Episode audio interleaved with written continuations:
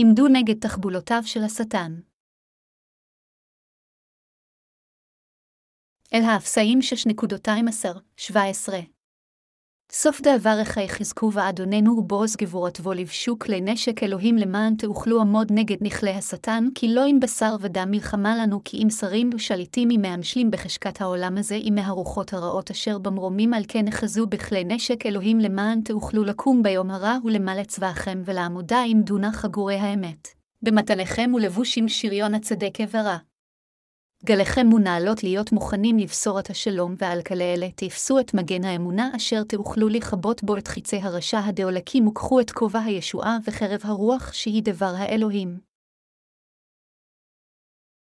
הקדושים חייבים להיות חזקים בליבם. כיוון שאנו חיים בסוף הזמנים האלה, עלינו לחיות על פי אמונתנו החזקה בצדקת האדון. הבעיה, בכל אופן, היא שהקדושים ואפילו משרתי האל נוטים להיות חלשי לב. לפעמים אפילו הקדושים צריכים להיות קרי רוח לבשורה, שכן כאשר הם לא יכולים להביא את עצמם להיות כך, הם לא יכולים לשמש את אלוהים ככלי שלו לעבודת הצדק שלו. אם תאפשרו ללבכם להיחלש כך, לא תוכלו לבצע כראוי את עבודת הצדק של אלוהים. אם משרתיו וקדושיו של אלוהים יהיו חלשי לב, הם לא יוכלו לרוץ לעבר אלוהים בהתמדה וללא פשרות. לכן חשוב מאוד שהמשרתים וקדושי האל כאחד יחזקו את ליבם עם אמונתם באלוהים. הם גם חייבים שתהיה יראת האל בליבם. כל מי שמאמין בבשורת המים והרוח בעידן הנוכחי חייב להיות בעל אמונה בלתי מתפשרת וגוף חזק.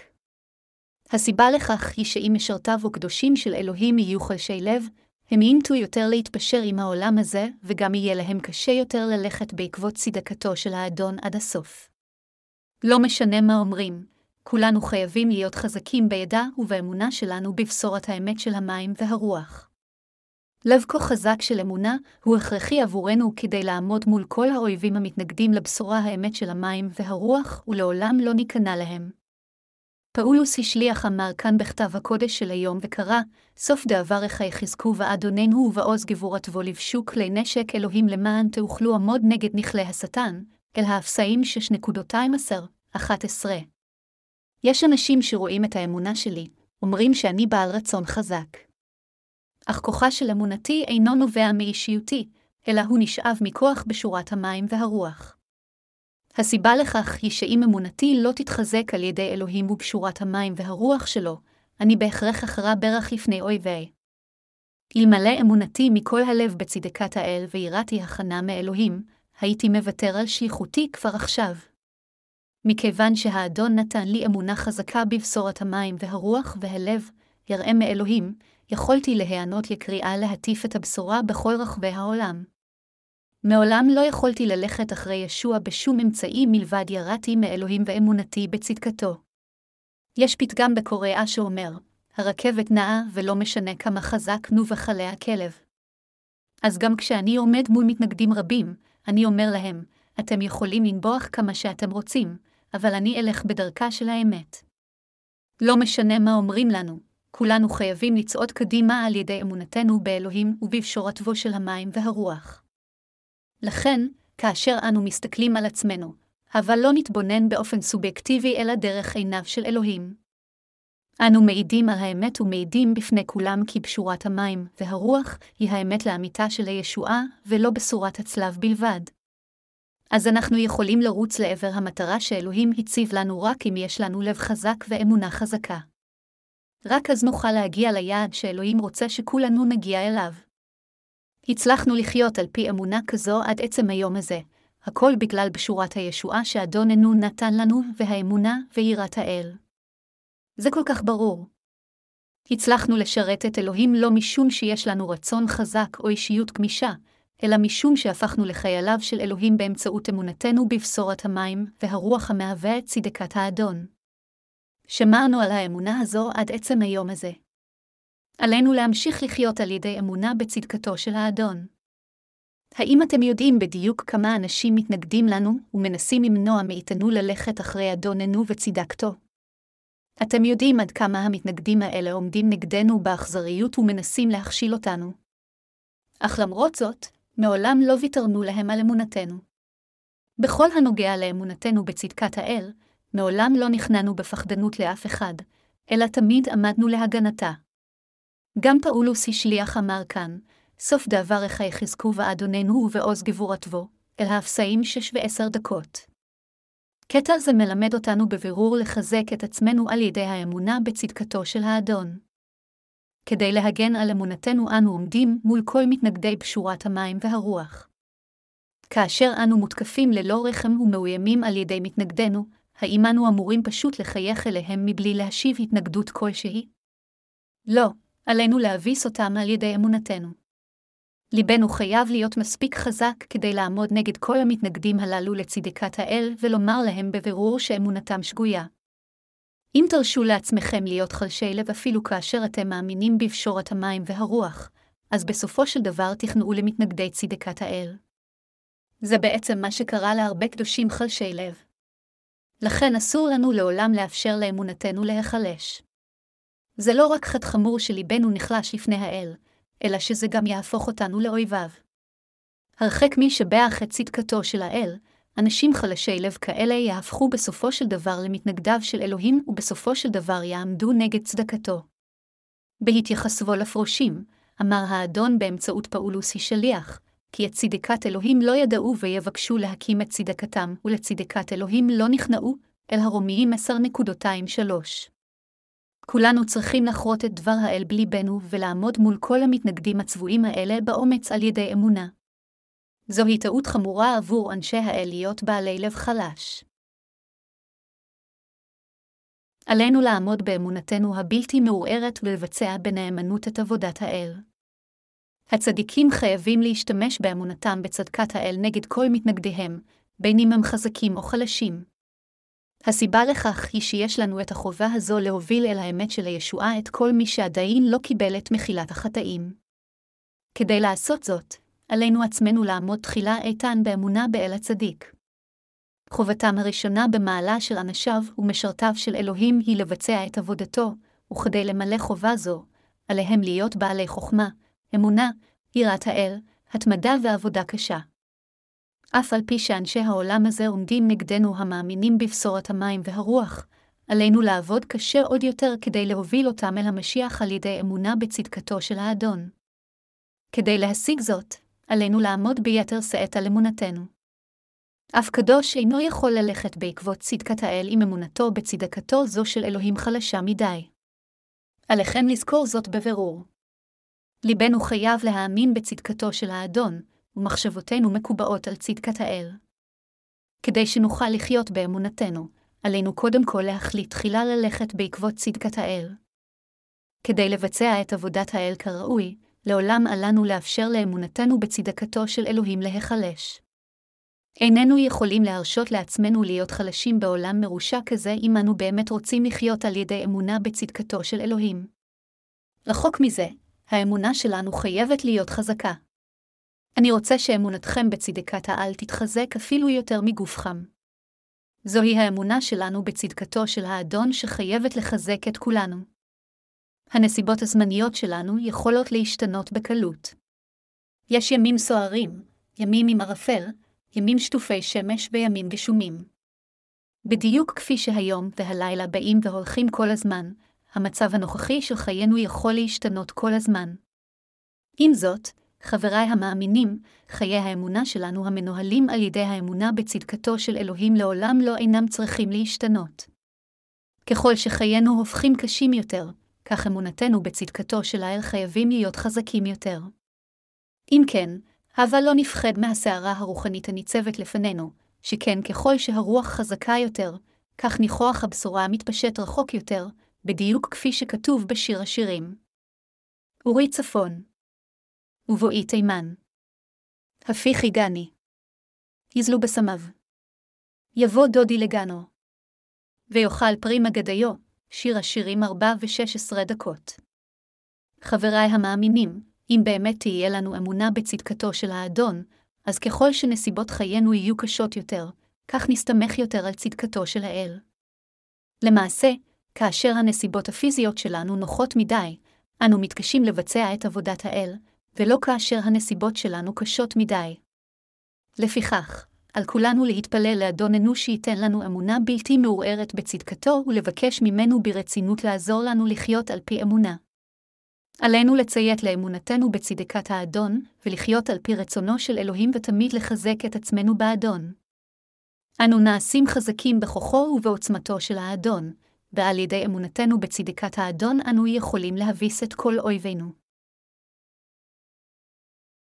אלוהים ציווה עלינו, עמוד נגד נכלי השטן, אל האפסאים שש באחת עשרה דקות. מה עלינו לעשות כדי לעמוד מול נכלוליות הרעות של השטן? אנו חייבים ללבוש את השריון של האל על ידי אמונה. פאולוס אמר כאן באל האפסאים 6.11-12, לבשו כלי נשק אלוהים למען תאוכלו עמוד נגד נכלי השטן, כי לא עם בשר ודם מלחמה לנו, כי אם שרים ושליטים אם מהמשלים בחשקת העולם הזה, אם מהרוחות הרעות אשר במרומים. לאחר מכן, הוא המשיך ואמר בפסוק הבא, על כן אחזו בכלי נשק אלוהים למען תאוכלו לקום ביום הרע ולמלא צבאכם ולעמודה, אל האפסאים שש ושלוש עשרה דקות. האדון אמר לנו בבירור לעמוד נגד נכלוליותו של השטן. התנ"ך גם אומר לנו שאנחנו לא נלחמים נגד בשר ודם. משמעות הדבר היא שהמאבק שלנו אינו נגד הכוח הפיזי והאלימות של בני אדם כלשהם. במקום זאת, האדון אמר לנו להילחם נגד המארחים הרוחניים של הרשע במרומים. מיהו האויב שעלינו הצדיקים להילחם בו? האויב בקרב שלנו הוא השטן. לעולם אל לנו לפחד מהשטן או לאבד מולו את האומץ שלנו. השטן פועל בעולם הזה יחד עם שליטי החושך של העידן הזה. אנשים נשלטים על ידי השטן. לכן עלינו לעמוד נגד השטן על ידי אמונתנו בצדקתו של האל. הסיבה לכך היא שהאדון אמר לנו לבטוח בדבר האל, לקחת אותו באמונה ולעמוד נגד השטן. לשטן יש את הכוח לשלוט על כל דבר בעולם הזה. כל המוסדות בעולם הזה נמצאים תחת מחבשו של השטן, והשטן פועל באמצעות כלי שליטה כאלה. לכן אין לנו ברירה אלא להילחם נגד כל מי שנתפס על ידי רוחות רעות. אלוהים אמר לנו לעמוד נגד השטן עם דבר האל. כתוב באל האפסיים 6.216-17, ועל כלי אלה תפסו את מגן האמונה אשר תאכלו לכבות בו את חיצי הרשע הדאולקים וקחו את כובע הישועה וחרב הרוח שהיא דבר האלוהים. אלוהים אמר לנו כאן בבירור להילחם בשטן עם דבר האל. הוא אומר לנו לעמוד נגד משרתי השטן על ידי האמונה בדבר האל. והוא גם אמר לנו לקחת את מגן האמונה בכל מאבק שלנו נגד השטן. מה זה אומר לקחת את מגן האמונה לקרב שלנו? משמעות הדבר היא שעלינו להילחם במשרתים הרעים של השטן על ידי אמונתנו בדבר האל. אחד המאפיינים של עבודתו של השטן הוא שהיא מפלגת. החיצים הדולקים, בקטע כתב בקודש של היום מרמזים על כך שאנו נמצאים במלחמה. השטן יורה את חצי ההרשאות הדולקים שלו על כל חוטא כדי לשעבד את כולם ולכבול את כולם בחטא.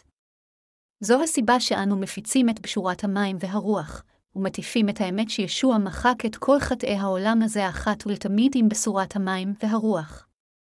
לכן עלינו לשטוף את חטאי כולם עם בשורת האמת, שהיא חרב דבר האל. בלוחמה המודרנית, הכוח התוקף מתחיל בדרך כלל את התקפתו על ידי הפצצת מחנה האויב והורס אותו. לאחר שהמערכה האווירית מסתיימת, כוחות קרקעיים נשלחים פנימה כדי לגרש את כוחות האויב הנותרים ולכבוש את האדמה. העבודה שאנו עושים כעת למען בשורת המים והרוח דומה למה שנעשה על ידי כוחות קרקעיים. ישוע כבר מחק את כל חטאי העולם הזה אחת ולתמיד בעבודת הצדק של הישועה שלו. ישוע חיסל לחלוטין כל חטא בעולם הזה אחת ולתמיד עם בשורת המים והרוח. כל מה שאנו עושים עכשיו זה פשוט להפיץ את החדשות האלה לכולם ברחבי העולם. במילים אחרות, ישוע שלנו כבר ניהל מכת מנה נגד השטן עם בשורת המים והרוח, והמשימה היחידה שנותרה לנו היא לצעוד לשדה הקרב הרוחני של העולם הזה, להטיף את בשורת המים והרוח ולגאול את כל המאמינים בבשורה זו מהרשת חטאיהם וכוחו של השטן. כך אנו יכולים לכבות בו את חיצי הרשע הדאולקים, אל האפסאים שש ושש עשרה דקות, בדיוק כפי שהאדון ציווה אותנו. השטן מרעיל את נשמותיהם של אנשים עם תחבולות מתוחכמות. השטן כל כך ערמומי עם ההונאה שלו שאנשים רבים ממשיכים בשמחה עם חייהם אפילו כשהם מולכים שולל על ידי השטן. השטן הוא מזהם ורמאי הלב האנושי שהופך את בני האדם לחוטאים מטונפים. הוא מנסה לרמות אותנו ולגרום לנו לזנוח את האמת בתמורה לתענוגות הבשר. הוא עושה הכל כדי למנוע מאנשים להימשך לבשורת המים והרוח. האופן שבו השטן פועל על בני האדם הוא בכך שהוא מבטיח להם שגשוג חומרי ומפתה אותם להחליף את האמת בתענוגות בשר ברי חלוף. התוצאה הסופית של כל זה היא מותה הוודאית של נשמת האדם. זה כל כך ברור כאשר אנו מסתכלים על האופן שבו השטן מנסה לעבוד בקרבנו הצדיקים או הלא מאמינים. זה נכון שלעיתים קרובות אנו נאלצים לסבול הפסדים חומריים תוך כדי הטפת בשורת המים והרוח. אף על פי כן, המשאלה היחידה שיש לנו הנושאים היא לעמוד איתן על ידי ביטחון בדבר האל, לעולם לא להיות משועבדים שוב על ידי השטן ולחיות כמשרתי צדקת האל. אנחנו גם רוצים זאת עבור כל המאמינים בבשורת המים והרוח שהולכים בעקבותינו. בעוד שאנו מטיפים את הבשורה לכל רחבי העולם, השטן ומשרתיו מנסים בכל כוחם לרמות את ליבם של המאמינים בבשורת המים והרוח. על ידי הטעיית ליבם של בני האדם באמצעות דוקטרינות נוצריות כוזבות, השטן מונע מהם להגיע לצדקת האל. עם זאת, כל עוד יש לנו אמונה בצדקת האל בכל הדברים, אנו אכן יכולים לעמוד נגד השטן ולהתגבר עליו. אנו מאמינים בבשורת המים והרוח כדי שנשגשג גם בגוף וגם בנפש. באופן דומה, משום שאני רוצה שתשגשגו בעיני האל, אני מבקש מכם להתאחד עם משרתיו. זה כדי למנוע מהשטן לשתול את עצמו בלבכם ובאמונה שלכם. אני מסתכל על משרתי השטן כעל טיפשים מכיוון שהם לא יכולים לזהות את הכנסייה שמטיפה להם את פשורת המים והרוח. הם רחוקים מלהכיר בכנסיית האל והם למעשה חושבים שהיא זהה לכל כנסייה בעולם הזה. אפילו כשהם שוקלים ומשווים כנסיות שונות, הם מבולבלים מכדי להבחין בין הכנסייה האמיתית האחת לבין כל הכוזבות.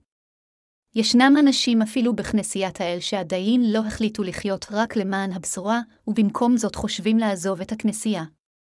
אין לנו ברירה אלא לומר להם, כבר קיבלתם את מחילת חטאיכם על ידי האמונה בבשורת המים והרוח. אז אתם שייכים לאדון עכשיו. כנסיית האל היא המקום שבו אתם צריכים להיות. אבל אם אתם עדיין רוצים לעזוב את כנסיית האל, אז לכו לאן שאתם רוצים ללכת. דבר אחד שברור בכל זאת הוא שאתם צריכים ללכת לכנסייה שמטיפה את בשורת המים והרוח. אך זכרו שהבשורה הזו מושמעת בשום מקום אחר מלבד בכנסיית האל. עם זאת, האם אתם עדיין רוצים ללכת לכנסייה אחרת בלי קשר לשאלה אם היא מטיפה את בשורת המים והרוח או לא? אם זה מה שאתם רוצים, אז אין שום דבר שאנו יכולים לעשות כדי לעצור אתכם. כמובן שכואב לנו הלב לומר את הדברים האלה. אך אין לנו שום קשר מתמשך לאף אחד שמפחית את הערך של הבשורה האמיתית הזו. אחרי הכל, אנו יכולים להטיף את הבשורה האמיתית הזו לנשמה אחרת שעדיין אינה מכירה אותה. ומכיוון שאנו עושים את עבודת האל, אנו בטוחים שאלוהים עצמו יגדל עובדים נוספים בקרב הקדושים שנולדו מחדש של העולם אם יהיה בהם צורך בכך. אנו בטוחים שאלוהים יביא עוד יותר נשמות לחיקנו, ויגדל עוד יותר עובדים למעננו. אפילו בקרב אלה המתיימרים להאמין בבשורת המים והרוח, עדיין ישנם אנשים שאינם מכירים בכנסיית האל. בעוד שאנו עושים הכל כדי להפציר בהם להישאר בכנסיית האל, אם הם יסרבו לחלוטין להקשיב לנו, אז אנו לא ננסה לעכב אותם יותר. עתה, כנסיית האל עובדת קשה כדי להושיע כל נשמה אבודה מכל חטאי העולם. אך איננו פועלים כדי לאסוף יחדיו את כל מי שמתעב את צדקתו של האל. לאנשים כאלה אין שום קשר אלינו, אנו שבאמת מאמינים באלוהים. אך לנביאי השקר החמדנים של העולם הזה לא אכפת אם בני האדם מאמינים בצדקת האל או לא, שכן השטן מעורר אותם לאסוף יחד אנשים כאלה ולנצל אותם רק כדי להעשיר את עצמם. לדוגמה, היה פעם מנהיג נוצרי בקוריאה ששם דגש כה רב על תרומות לכנסייה כך שבכל פעם שהיו משתתפים חדשים בכנסייה, הוא התעקש להטיף להם את הבשורה באופן אישי כל עוד הם עשירים. למעשה, הוא הרחיק לכת באומרו שיש להטיף תחילה את הבשורה לעשירים, והוא הצדיק זאת בטענה שכנסייה ענייה אינה יכולה להטיף את הבשורה ביעילות. ההיגיון מאחורי זה שיש חברים עשירים, פירושו כנסייה עשירה, וכנסייה עשירה בתורה פירושה יותר חברים. אז המנהיג הזה צבר לעצמו עושר רב, אבל בסופו של דבר הוא נסחף הרחק מהריבונות הרוחנית. יתרה מכך, מנהיג הכנסייה הזה חשב שבכל פעם שהקהילה התפללה לאלוהים, במהלך התפילה, הוא עצמו היה צריך להתפלל בשם הקהילה כולה. אז הוא תמיד דאג להיות האדם היחיד שהתפלל את התפילה, בעוד שכולם בכנסייה שלו פשוט אמרו אחריו אומן. בכנסייה כזו, אף אחד לא צריך להתפלל בקול רם או לקרוא בשם האדון. במובנים מסוימים זה עשוי להיראות כאילו סוג זה של כנסייה הוא מורכב ומסודר יותר מאשר הכנסייה שלנו. אך היא חסרה לחלוטין את האמת כפי שאמר לנו האדון, שאלו ויינתן לכם דערשו ותמצאו דאפקו ויפתח לכם. מתי 7.27 עם זאת, כך השטן פועל בקרב כל כך הרבה נוצרים בימינו, על ידי ניפוח תאוות ביצה גשמית בליבם. התחילו את קרב האמונה שלכם. האדון אמר שזהו קרב אמונה עבור הקדושים לא להיכנע לכוחו ולדבריו של השטן, אלא ללמד את פשורת המים והרוח בהתמדה. המאבק הרוחני שלנו עוסק בהושעת נשמותיהם של אנשים מחטאיהם. אנו עושים את העבודה הזו של הושעת הנשמה עם חרב הרוח, שהיא דבר האל.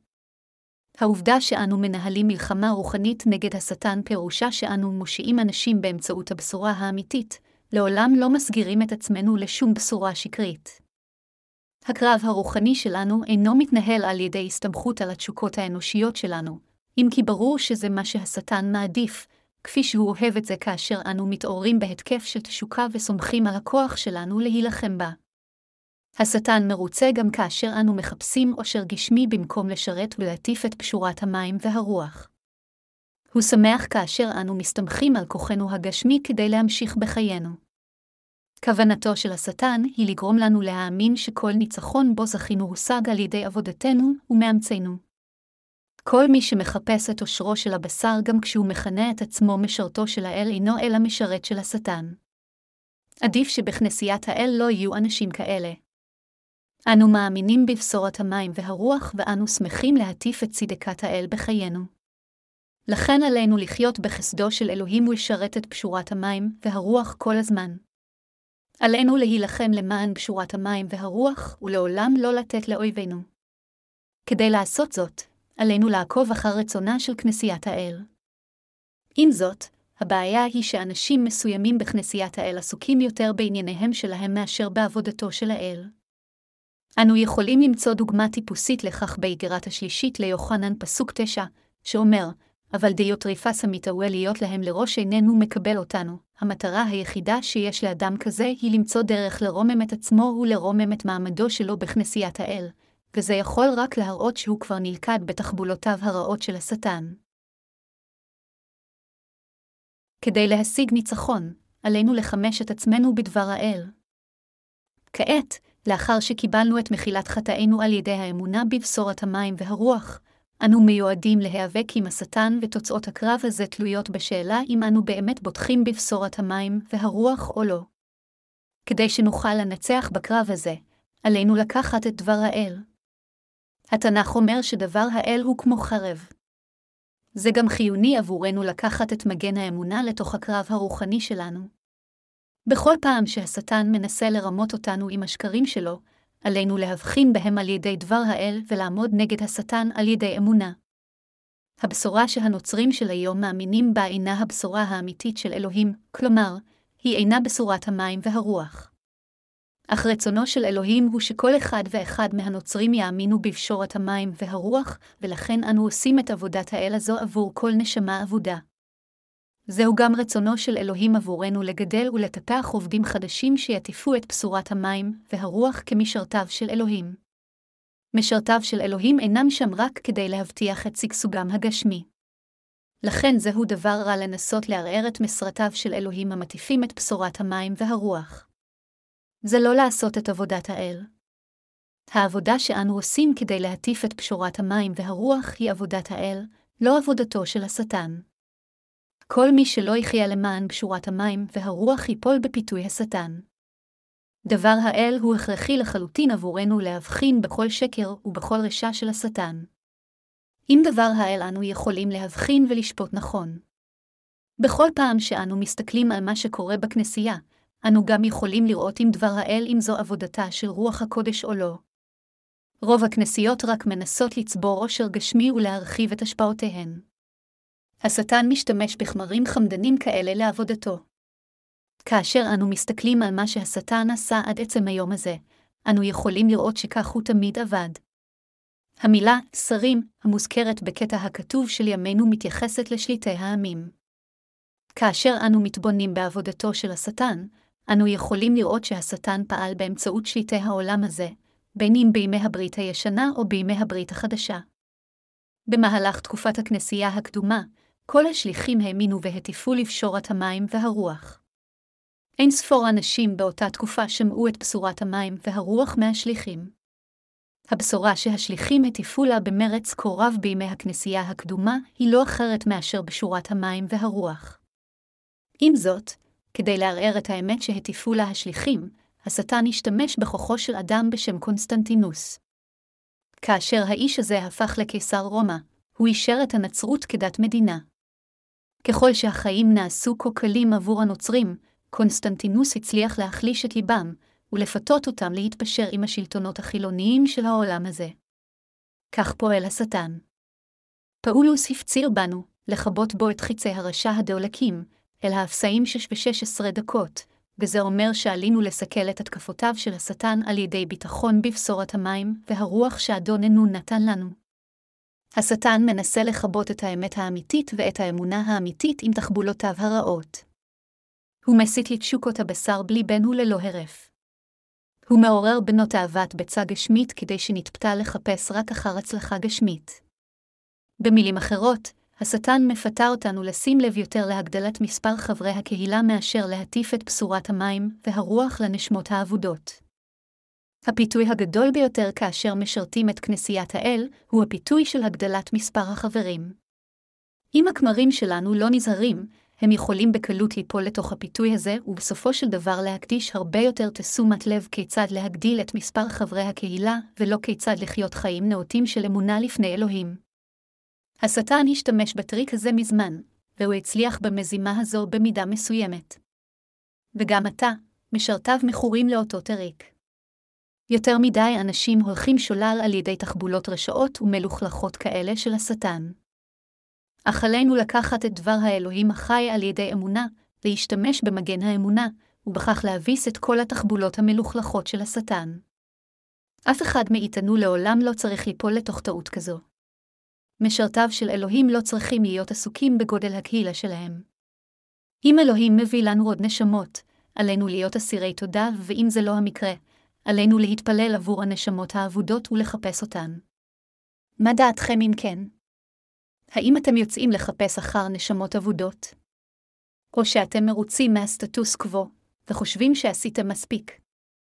כולנו צריכים לצאת לחפש נשמות אבודות, ולעבוד קשה כדי להושיע אותן. אם ניקח את דבר האל על ידי האמונה, עלינו לתקוף ולכבות את עבודתם של הרשעים. לעולם עלינו להיכנע לשאננות עצמית ספוגה במחשבות גשמיות. התנ"ך אומר שעלינו לקחת את דבר האלוהים כדי ש, שנוכל לקום ביום הרע ולעמוד, אל האפסאים שש ושלוש עשרה דקות. כפי שהקטע הזה מבהיר, זה הכרחי לחלוטין עבור כולנו ללכת אחרי אלוהים ולחיות על פי אמונה. רק כאשר אנו הולכים באמונה בראייתו של אלוהים, כולנו יכולים לעמוד זקופים ללא כל בושה כאשר מגיע היום שבו אנו עומדים בנוכחות האדון. אין זה נכון עבורנו לרומם את עצמנו בעודנו טוענים שאנו עושים את עבודתו של האל. מי ששייך לאלוהים חייב פשוט לשאוף ולהושיע את נשמותיהם של אחרים על ידי ביטחון בצדקתו של האל. כולנו חייבים לקחת את דבר האל ועם אמונה זו להושיע כמה שיותר נשמות. הקרב שלנו הוא לא קרב פיזי. זוהי מלחמה רוחנית. זהו קרב של אמונה. אנו מנהלים מלחמה למען האמת כדי להגן על אמונתנו בדבר האל. מה שחשוב הוא לא איך אנו יכולים להגדיל את מספר החברים בכנסייה, אלא האם אנו מסוגלים להושיע כל כך הרבה נשמות שסובלות מלפיתתו של השטן גם עתה. זה לא אנו שאהבנו את אלוהים, אלא אלוהים שאהב אותנו קודם. אבל אפילו כשאלוהים אוהב את כולנו, אם נחפש רק את האינטרסים שלנו במקום לחלוק את אהבתו של אלוהים עם כולם, אז ללא ספק נהפוך בסופו של דבר לשרתנים חסרי מצפון. השטן המרושע ידאג שזה יקרה לנו. כדי לעמוד מול תחבולותיו של השטן, על כולנו ללבוש את שריונו של אלוהים על ידי האמונה בדברו. תחבולותיו של השטן הן רעות וערמומיות מעבר לכל תיאור. כדי להביס רשעים כאלה, עלינו ללבוש את שריונו של אלוהים על ידי האמונה ולעמוד מול השטן. אף על פי שהשטן המרושע מפתה אותנו לחשוב שבשורת החיים תתפשט בצורה יעילה עוד יותר אם השפעתנו תגדל, זה למעשה לא המקרה. השטן רק מנסה לגרום לנו להיות אובססיביים לגבי הגדלת ההשפעה הארצית שלנו. עם הטריק הזה, הוא מנסה להשלות אותנו לחשוב שעלינו לסמוך על הכוח שלנו כדי להטיף את בשורת החיים. אבל להיכנע לפיתוי כזה זה להיכנע לתחבולותיו הרעות של השטן. את דבר האל לא מטיפים על ידי הפעלת השפעתנו על בסיס הגדלת הקהילה, אלא על ידי האמונה עלינו לקחת את דבר האלוהים, ועל ידי ביטחון בדבר זה עלינו להושיט יד לחוטאים ולהושיע את נשמתם. הבעיה, עם זאת, היא שעדיין יש כמה אנשים בכנסיית האל שחושבים שהם חיים על פי האמונה כאשר הם אפילו לא יודעים שהם באמת מתו במשיח.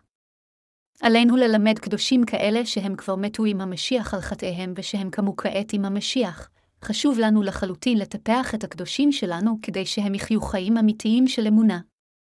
ועלינו להמשיך להטיף את פשורת חייו של ישוע המשיח כדי להושיע חוטאים רבים ככל האפשר. שום דבר מלבד זה היא עבודת האל. כנסיית האל היא המקום שבו המאמינים בבשורת המים והרוח נאספים יחד, וכאשר השפעתה של הכנסייה גדלה, היא עשויה לשנות את האוריינטציה שלה כדי למשוך יותר נשמות. אבל יש בזה מלכודת רוחנית גדולה, והיא שהאנשים שנמשכים ללא הבחנה לכנסייה בדרך זו עשויים להיות למעשה המוץ ולא החיטה. לכן, בכל פעם שיש לנו מאמינים חדשים שרוצים להצטרף לכנסייה שלנו, חשוב לנו מאוד לבחון את אמונתם בקפידה ולוודא שהם אכן מאמינים בבשורת המים והרוח.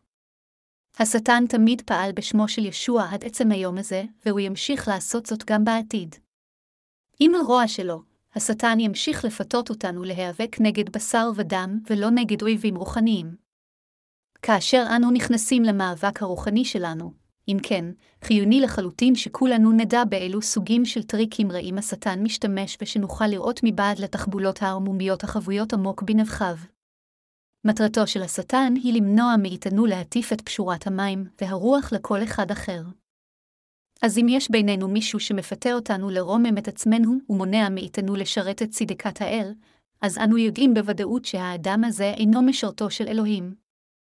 אנשים כאלה מפתים אותנו לספק את תשוקות הבשר ולשרת אדם אחר יותר מאשר את אלוהים בעצמו, ועל ידי כך הם למעשה עוזרים לשטן להשיג את מטרתו, שהיא הריסת שליחותנו להפיץ את פשורת המים והרוח. כולנו חייבים להבין זאת בבירור. זו הסיבה שפאולוס היא שליח אמר לנו כאן בפסוק בכתב הקודש של היום ללבוש את השריון של אלוהים. פאולוס התרעם עלינו כך כדי שכולנו נוכל לעמוד ביום הרע, ולעמוד באומץ בנוכחותו של האדון לאחר שעשינו את כל עבודת האל. זו הסיבה שפאולוס אמר לנו ללבוש את השריון של אלוהים. העובדה שעלינו לשים את דבר האלוהים פירושה שעלינו להאמין בו ושעלינו לקחת את הדבר פירושה שעלינו לנהל את מלחמתנו הרוחנית על ידי אמונה בדבר האל. לכן, אני מבקש מכם לא לנסות לעשות את עבודת האל על ידי הסתמכות על היכולת האנושית שלכם, בין אם זה הדיבור הרהוט שלכם או האינטליגנציה שלכם. במקום זאת, עליכם לעבוד על ידי ביטחון בדבר האל. כולנו חייבים להאמין בדבר האל, להפוך את הדבר הזה לסטנדרט שישלוט בכל היבט של כהונתנו ולשאוף לשרת את צדקת האדון על פי דבר האל. הסיבה לכך היא שהשטן מנסה כל הזמן לרמות אותנו המאמינים בפשורת המים והרוח כדי שניפול לחיי בשר ודם. השטן תמיד מחפש כל הזדמנות לגרום לנו ליפול לתאוות הבשר. משמעות הדבר היא שהשטן מנסה לגרום לנו להיכנע לזרמים של העולם הזה וליפול לצדקת האדם במקום להכניע את עצמנו לצדקתו של אלוהים. לפיכך עלינו לעמוד נגד רישותו של השטן עם דבר האל עד שנתגבר עליו בניצחון. במקום לנסות לבסס את צדקתנו ולרומם את עצמנו, עלינו להסתמך על צדקת הבשורה ולרומם את אלוהים. כדי להשיג זאת, עלינו להילחם בשטן עם מגן האמונה ועם כל כלי הנשק של דבר האל בקרב הרוחני שלנו. אמונה אמיתית מבוססת על דבר האל הכתוב. כולנו יותר ממסוגלים להתייצב נגד השטן כל עוד אנו מנהלים את מאבקנו הרוחני על ידי האמונה בדבר האל. בכל אופן, אם אתם עצמכם לא תוכלו לבטוח בדבר האל, אז לא תוכלו שלא להיכשל כאשר השטן מפתה אתכם. רק כאשר יש לכם אמונה בלתי מעורערת בדבר האל, תוכלו לדחות את הפיתויים של השטן ולעמוד נגדו כשהוא תוקף אתכם. לכן, זה הכרחי לחלוטין עבורנו להאמין בדבר האל כאשר אנו עומדים מול משרתי השטן. אם דבר האל לא יהיה לנו בליבנו כברומטר של אמונתנו, לא נוכל להבחין בין מה נכון לבין מה שלא נכון, וכתוצאה מכך נפסיד בסופו של דבר את הקרב הרוחני שלנו. כשאתם נכנסים לקרב הרוחני שלכם, עליכם להבחין תחילה בבירור באויביכם ולדעת עד כמה הם רשעים לפני שתוכלו לעמוד מולם. אחרת, אם אפילו לא תוכלו להבחין באויבים הרוחניים שלכם, ותחשבו שיש להם גם צד טוב וגם צד רע, אז לא באמת תוכלו לעמוד נגדם בנחישות כלשהי. במילים אחרות, אם תחשבו באופן אמביוולנטי שלא כל טענה של אויביכם שגויה, לא באמת תוכלו להילחם בהם עם כל הנחישות שלכם. רחוק מזה, בסופו של דבר תטרפו על ידם. השטן לא תוקף אותנו רק בדברים רעים בעליל. במקום זאת, השטן משתמש לעתים קרובות בדבר האל כדי לרמות אותנו, ומעוות את הדבר כך שבסופו של דבר נעמוד נגד צדקת האל. לפיכך, הכרחי לחלוטין שלכולנו תהיה אמונה בלתי מעורערת בצדקת האל להתנגד לתחבולותיו של השטן. עלינו לעמוד מול השטן על ידי אמונתנו בדבר האל, לשרת את האדון כדי להטיף את בשורתו, לשרת את הכנסייה ולשרת נשמות אחרות. כנסיית האל בלבד מעבירה את דבר האל, רוח הקודש, והאמונה הנוצרית האמיתית. כפי שכולנו מאמינים בבשורת המים והרוח, לכולנו יש את דבר האל ורוח הקודש בליבנו. מה אם לא כנסיית האל היא שמטיפה את קשורת המים והרוח גם עם רוח הקודש וגם עם דבר האל ששוכנים בה? בכנסיית העל תוכלו למצוא את האמונה האמיתית שמונחת בדבר האל ובבשורת המים והרוח.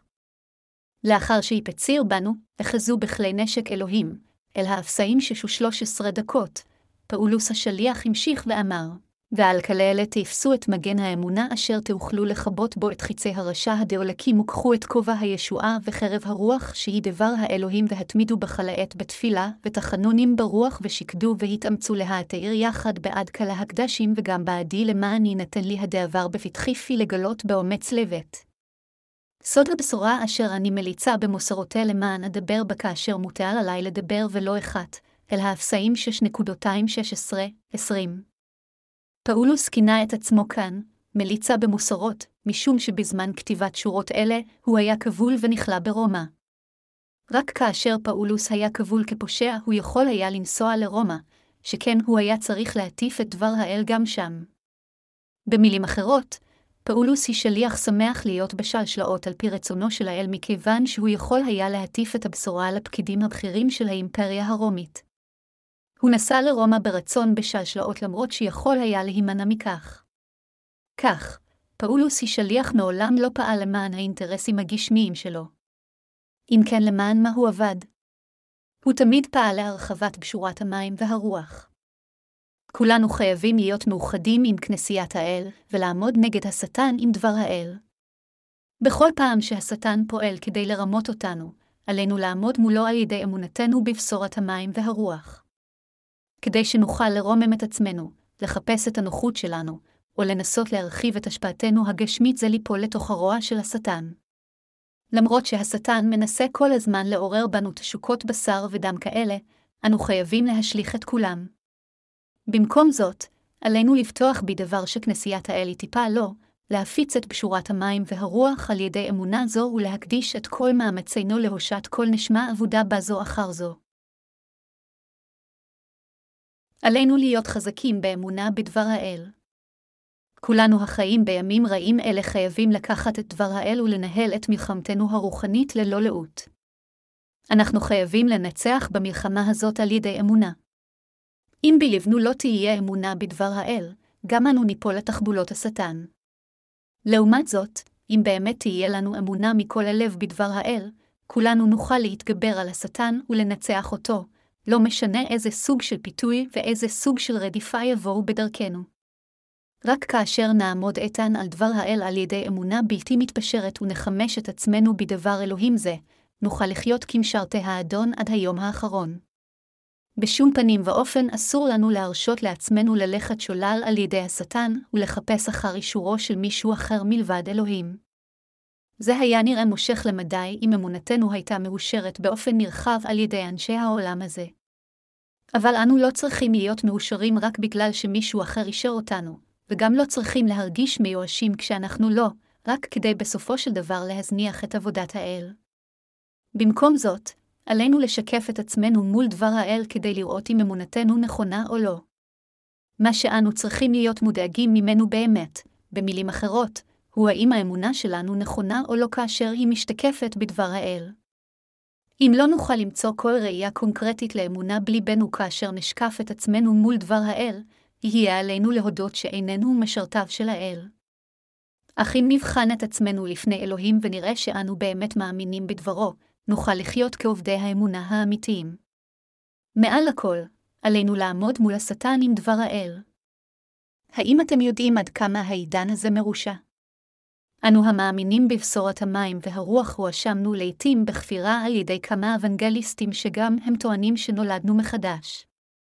הם אפילו האשימו אותנו בכפירה רק משום שלפעמים אנו מתפללים לאלוהים בקול רם, אך היכן כתוב בתנ"ך שתפילה בקול רם היא כפירה. טענות אבסורדיות כאלה מושמעות רק כדי לעמוד נגדנו ולמנוע את התפשטות פשורת המים והרוח. משרתי השטן האלה משקרים אפילו למאמינים החדשים שרק לאחרונה קיבלו את מחילת החטאים על ידי האמונה בבשורת המים והרוח. הם עושים הכל כדי לגרום למאמינים צעירים פגיעים כאלה למעוד, ואומרים להם, האם המאמינים לא מתפללים בקול רם בכנסייה הזו? האם אין הם אפילו צוחקים בשעת התפילה?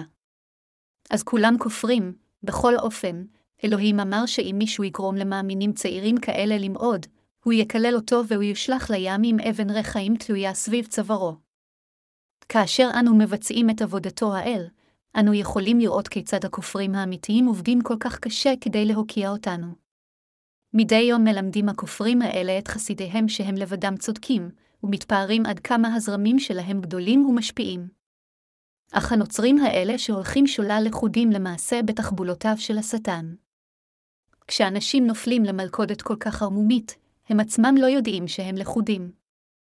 כל עוד אנו המאמינים בבשורת המים והרוח לא ניזהר, ייתכן שגם אנו ניפגע ממשרתי השטן. בעיה זו מתעוררת לעתים קרובות כאשר כנסיית האל מתחילה לפרוח. זהו זמן פגיע עבור משרתי האל, כאשר השטן מפתה אותם להתפשר עם בשורה שקרית רק כדי להגדיל את גודל הקהילה. אך עלינו לזכור את מצוותו של אלוהים כדי להגן על אמונתנו. בכל מקום שבו אנו שותלים את כנסיית האל, זה נעשה כדי להטיף את פשורת המים והרוח לנשמות האבודות באזור זה בזו אחר זו ולהושיע אותן מחטאיהן צעד אחר צעד, לא רק כדי להגדיל את גודל חברי הכנסייה שלנו. עלינו להטיף את פשורת האל לנשמות האבודות בזו אחר זו ולשים לב אליהן בנפרד. כאשר אנו מבינים כיצד השטן מנסה לחסום את פשורתנו בזמנים אלה, עלינו לקחת את דבר האל על ידי האמונה ולחיות על פי אמונה זו. חשוב לחלוטין שלכולנו יהיה תמיד את דבר האל איתנו ושנוכל להבחין באמצעות דבר האל הזה מהי האמונה הנכונה. רק כאשר אנו לוקחים את דבר האל באמונה וחיים על פי אמונה זו, אנו יכולים להביס את הרוע של השטן ולהתגבר עליו. אחרת ניפול שוב לבלבול. האם אתם מאמינים בכל דבר האל, ב-66 ספרי התנ"ך, הן מהברית הישנה והן מהברית החדשה? האמונה בכל דבר האל היא הכרחית לחלוטין כדי לשרת את האדון. אם אי פעם לא נצליח לשרת את בשורת המים והרוח, זה לעולם לא יהיה בגלל שהנסיבות שלנו קשות מידי. במקום זאת, השאלה אם נהיה מסוגלים לשרת את הבשורה או לא תלויה לחלוטין בשאלה אם ליבנו יאמין בדבר האל או לא. מה שאנו זקוקים לו הוא האמונה הבלתי מעורערת הנטועה היטב בדבר האל. אם אנו באמת מאמינים בדבר האל, אז בשורת המים והרוח בוודאי תתפשט בכל רחבי העולם. יש לי ביטחון מלא שאלוהים יהיה איתנו תמיד עד סוף העולם. כאשר אנו צועדים לעולם כדי להטיף את פשורת המים והרוח, אלוהינו יביא אלינו עוד יותר נשמות ויספק את כל צורכינו. אנו נבין זאת ברגע שנשים את כל ליבנו באמונה בדבר האל. לכן, כל עוד ליבנו מאמין בדבר האל, בשורת המים והרוח תופץ ללא יוצא מן הכלל. הנסיבות שלנו לעולם לא יהיו קשות כל עוד אנו נאמין בדבר האל בכל ליבנו. נסיבות כאלה אינן בעיה כלל. רק כאשר לא נאמין בדבר האל בכל ליבנו, הנסיבות הקשות שלנו יוכלו להפוך לסוגיה מאתגרת. כל עוד תהיה אמונה בדבר האל בליבנו, לא תהיה שום בעיה. הניצחון, במילים אחרות, הוא שלנו כל עוד נאמין בדבר האל בכל ליבנו. לכן, אם תהיה לנו אמונה בדבר האל, אז בשורת המים והרוח שדרכה ישוע הושיע אותנו מכל חטאינו לעולם לא תיעלם אפילו אם העולם הזה ייעלם. אפילו אם העולם הזה ייעלם ממש לנגד עינינו, אדוננו הבטיח לתת לנו שמים חדשים וארץ חדשה. לכן, שום ברכה שאלוהים העניק לנו לעולם לא תיעלם. אלוהים נמצא איתנו תמיד, וזה אומר שלא משנה מה יהיו הנסיבות שלנו, אלוהים תמיד מרוצה מאלה שמטיפים את פשורת המים והרוח, והוא תמיד עוזר להם בכל שלב בדרך. גם הבטחתו של האדון לענות לתפילת הקדושים יעילה. לכן, גם אם הנסיבות שלנו קשות, כל עוד יש לנו אמונה בדבר האלוהים, כולנו יכולים להתגבר על הרוע של השטן ולהושיע אין ספור נשמות. האמונה ברצון האל מנצחת את הרשע. חבריי המאמינים, אם אתם באמת רוצים לחיות למען האל ולהפיץ את בשורת המים והרוח, אלוהים עצמו יגן על אמונתכם וידאג לכל חייכם. אמונה כזו היא הכרחית לחלוטין לכולנו. אף על פי שהנסיבות שלנו עשויות להיות קשות וייתכן שלא נראה תוצאות מוחשיות רבות באופן מיידי, אם נבטח באלוהים בלב שלם, הכל ילך כשורה על פי אמונתנו. אך אם לא נאמין בצדקת האל בכל ליבנו, בסופו של דבר עבודת העל תיעצר, גם אם בהתחלה זה ייראה שהולך כשורה. לכן זה הכרחי לחלוטין שלכולנו תהיה אמונה בדבר האל. מעל לכל, עלינו לקחת את מגן האמונה ולסכל את התקפת אויבינו על ידי אמונה. ואם ניקח את חרבו של דבר האל, נביס את תחבולותיו הרעות של השטן. זהו רצונו של אלוהים עבור כולנו. עלינו להביס את הרוע על ידי אמונה בצדקת האל. אם לא תהיה לנו אמונה זו בצדקת האל ובבשורת המים והרוח, נשמותינו שלנו יגבעו.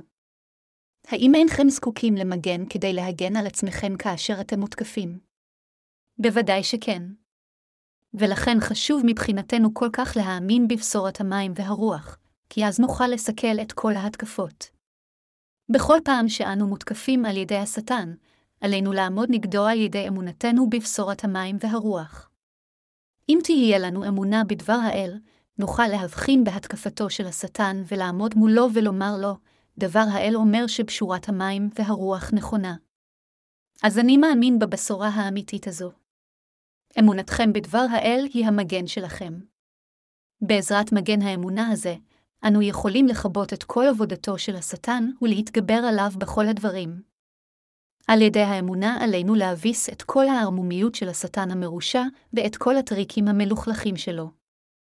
אינני יכול להדגיש מספיק עד כמה חיוני שלחו לנו תהיה אמונה בדבר האל. רק כאשר תהיה לנו אמונה בלתי מעורערת זו בבשורת המים והרוח ובצדקתו של האל, נוכל להתגבר על העולם הרע הזה.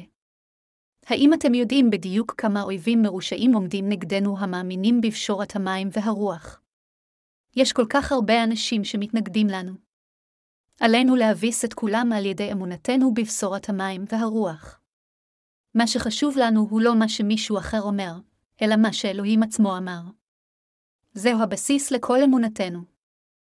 אכן, לא רק שעלינו להגן על עצמנו מפני אויבינו הרוחניים עם בשורת האמת של המים והרוח, אלא שעלינו גם לתקוף אותם בהתקפת נגד עם הבשורה האמיתית הזו.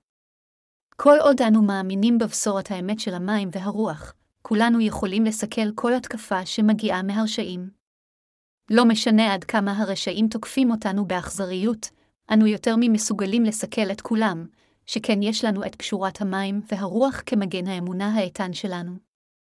לפיכך עלינו לקחת את מגן האמונה הזה מעל כל כלי הנשק כדי לנהל את הקרב הרוחני שלנו. כאשר אנו חיים כעת באחרית הימים, זה הרבה יותר הכרחי עבורנו לקחת את דבר האל באמונה. הרשו לי להביא כאן דוגמה כדי להסביר מה זה אומר לקחת את דבר האל באמונה. פאולוס אמר באל הגלטיים 2.20, עם המשיח נצלבתי, כשאתם קוראים את הקטע הזה, אתם צריכים להבין שזה לא רק פאולוס השליח שנצלב עם המשיח, אלא גם אתם עצמכם נצלבתם עם המשיח. במילים אחרות, ישוע המשיח לא מת רק למען פאולוס השליח, אלא הוא נשא גם את כל חטאיכם וחטאי באמצעות טבילתו ומת על הצלב למעננו. העובדה שנצלבנו עם ישוע פירושה שהאני הישן שלנו הוצא להורג בישוע המשיח. האני הישן שלנו כבר מת יחד עם ישביה על הצלב. אנו קמנו עם תחייתו של המשיח. כל שנותר לנו כדי להשיג את ניצחוננו הוא פשוט להאמין בדבר האל הזה ולעמוד מול השטן באמונה, ולהבין, גם אני מתתי עם המשיח, אבל עכשיו אני חי כאדם צדיק. הפכתי ליצור חדש, כך, זה בהחלט הכרחי עבורנו להאמין בדבר האל ולקחת אותו כמגן האמונה שלנו. כולנו מתמודדים עם אין ספור קשיים לאורך כל חיינו. הניסיונות שנמצאים בדרך הם לא מעטים, וגם מתנגדינו אינם רק קומץ. בדיוק כפי שהתמודדתם עם כל מיני נסיבות קשות ומכשולים בלתי עבירים לכאורה בחייכם, כך גם תמשיכו להתמודד איתם בעתיד. ואכן, הניסיונות שלכם רק יהפכו קשים יותר ככל שהזמן יעבור. זו הסיבה שאתם חייבים להאמין בדבר האל ולעמוד נגד תחבולותיו של השטן. כאשר אנו ננהל את מלחמתנו הרוחנית מדי יום, אנו בסופו של דבר נחבוש את כתר הניצחון. זה לא כדי לחפש את השגשוג הגשמי שלנו שאנו משרתים את פשורת המים והרוח.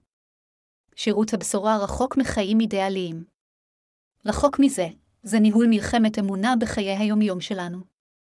המלחמה הרוחנית הזו מתנהלת על ידי שירות פשורת המים והרוח. כל יום אנו מסכלים את התקפותיו של השטן עם מגן האמונה הרוחני שלנו. כל יום אנו עומדים נגד השטן, ובכל יום אנו גוברים עליו. חשוב מאוד להבין שזה קרב עיקש לחיות עם האמונה שלכם. אם אנו המאמינים בצדקתו של ישוע באמת רוצים לשרת את פשורת המים והרוח יותר, עלינו להיות שמחים להיכנס למאבק הרוחני שלנו. הקרב הזה הוא לא מאבק נגד בשר ודם, אלא מאבק רוחני. אחים ואחיות כאחד, כולנו מנהלים מאבק רוחני נגד השטן עם מגן אחד של אמונתנו המשותפת. לא עובר רגע של להראות שאנו לא עוסקים במאבק הרוחני הזה. כאשר אנו פונים לתנ"ך, אנו רואים שלושים לוחמים שקמו בימי דוד המלך. אלה היו לוחמים אמיצים. הם ניצחו באין ספור קרבות והם גם לקחו את אין ספור מוריביהם בשבי. כמשרתיו הנאמנים של דוד המלך, לוחמים אלה שמחו לנהל מלחמה מדי יום. באופן דומה במלכותו של אלוהים, אלה שמושיעים נשמות רבות הם אלה שאמונתם חזקה. אף קדוש צדיק לעולם לא צריך להירתע מלהיכנס לקרב רוחני. במקום לבזבז את זמנם במאבק חסר תועלת, כל הקדושים הצדיקים צריכים לחיות כחייליו של המשיח, לעמוד נגד השטן ולהושיע כמה שיותר נשמות אבודות. לכן, אם משרת כלשהו של השטן מגיע לדפוק על דלתכם כדי להילחם בכם, אני מבקש מכם לעולם לא להתנער מהמאבק הזה. עם מספיק ניסיון, זה למעשה די מרגש לנהל קרב רוחני. אף על פי שייתכן שחששתם לנהל קרב כזה בפעם הראשונה, נסו לחיות למען צדקת אלוהים על ידי אמונה. ברגע שבאמת תנהלו את המלחמה הרוחנית שלכם, עתה תהנו בקרוב מהחוויה, שכן זהו מאבק רוחני שמתבצע כדי להושיע את הנשמה האבודה. אנחנו לא מנסים להרוס אף אחד פיזית. כל הקדושים הצדיקים חייבים להילחם את מלחמתם הרוחנית על ידי אמונה. ההתרגשות שאתם חשים כאשר אתם נלחמים ומביסים את השטן עם אמונתכם בדבר האל אינה מורגשת בשום מקום אחר. וההתלהבות הזו לא ניתנת לכל אחד. היא יכולה להיות מורגשת רק על ידי אלה שהפכו לחיילים הרוחניים של המשיח. אף קדוש צדיק לעולם לא יהסס להילחם בשטן. אם אתם באמת רוצים לבצע את עבודת האל ולשרת את פשורת המים והרוח, לעולם אלכם להירתע מלעמוד מול אויביכם הרוחניים. כולנו חייבים לנהל את המאבק הרוחני שלנו על ידי אמונה בדבר האל. רק כאשר אנו נלחם על ידי אמונה באל נוכל לעמוד נגד השטן ולהתגבר עליו. באופן אינדיבידואלי, אנו חלשי לב מכדי לא להיכנע לפחד ולכן זה הכרחי לחלוטין עבור כולנו להיות מאוחדים עם כנסיית האל, לנהל את הקרב הרוחני שלנו יחד, ולגבור על השטן על ידי אמונתנו המשותפת בבשורת המים והרוח. לא משנה עם איזה קושי אתם מתמודדים, לא משנה מי מתנגד לכם, ולא משנה איזו האשמה האויבים שלך טופלים עליכם, לעולם אל תיפלו לייאוש אלא תמיד תנהלו את הקרב הרוחני שלכם באומץ על ידי ביטחון בדבר האל בכל הדברים. הכינו את עצמכם והכינו את אמונתכם כדי לראות מבעד לאסטרטגיה הערמומית של השטן. אתם יכולים לשרת את הבשורה רק אם תעמדו נגד השטן על ידי ביטחון בדבר האל. בכל קרב רוחני שאנו נלחמים בו, הבה נצא כולנו מנצחים על ידי האמונה ונפארת אלוהים. הבה נפאר כולנו את אלוהים על ידי שנשים כל אמונתנו בו.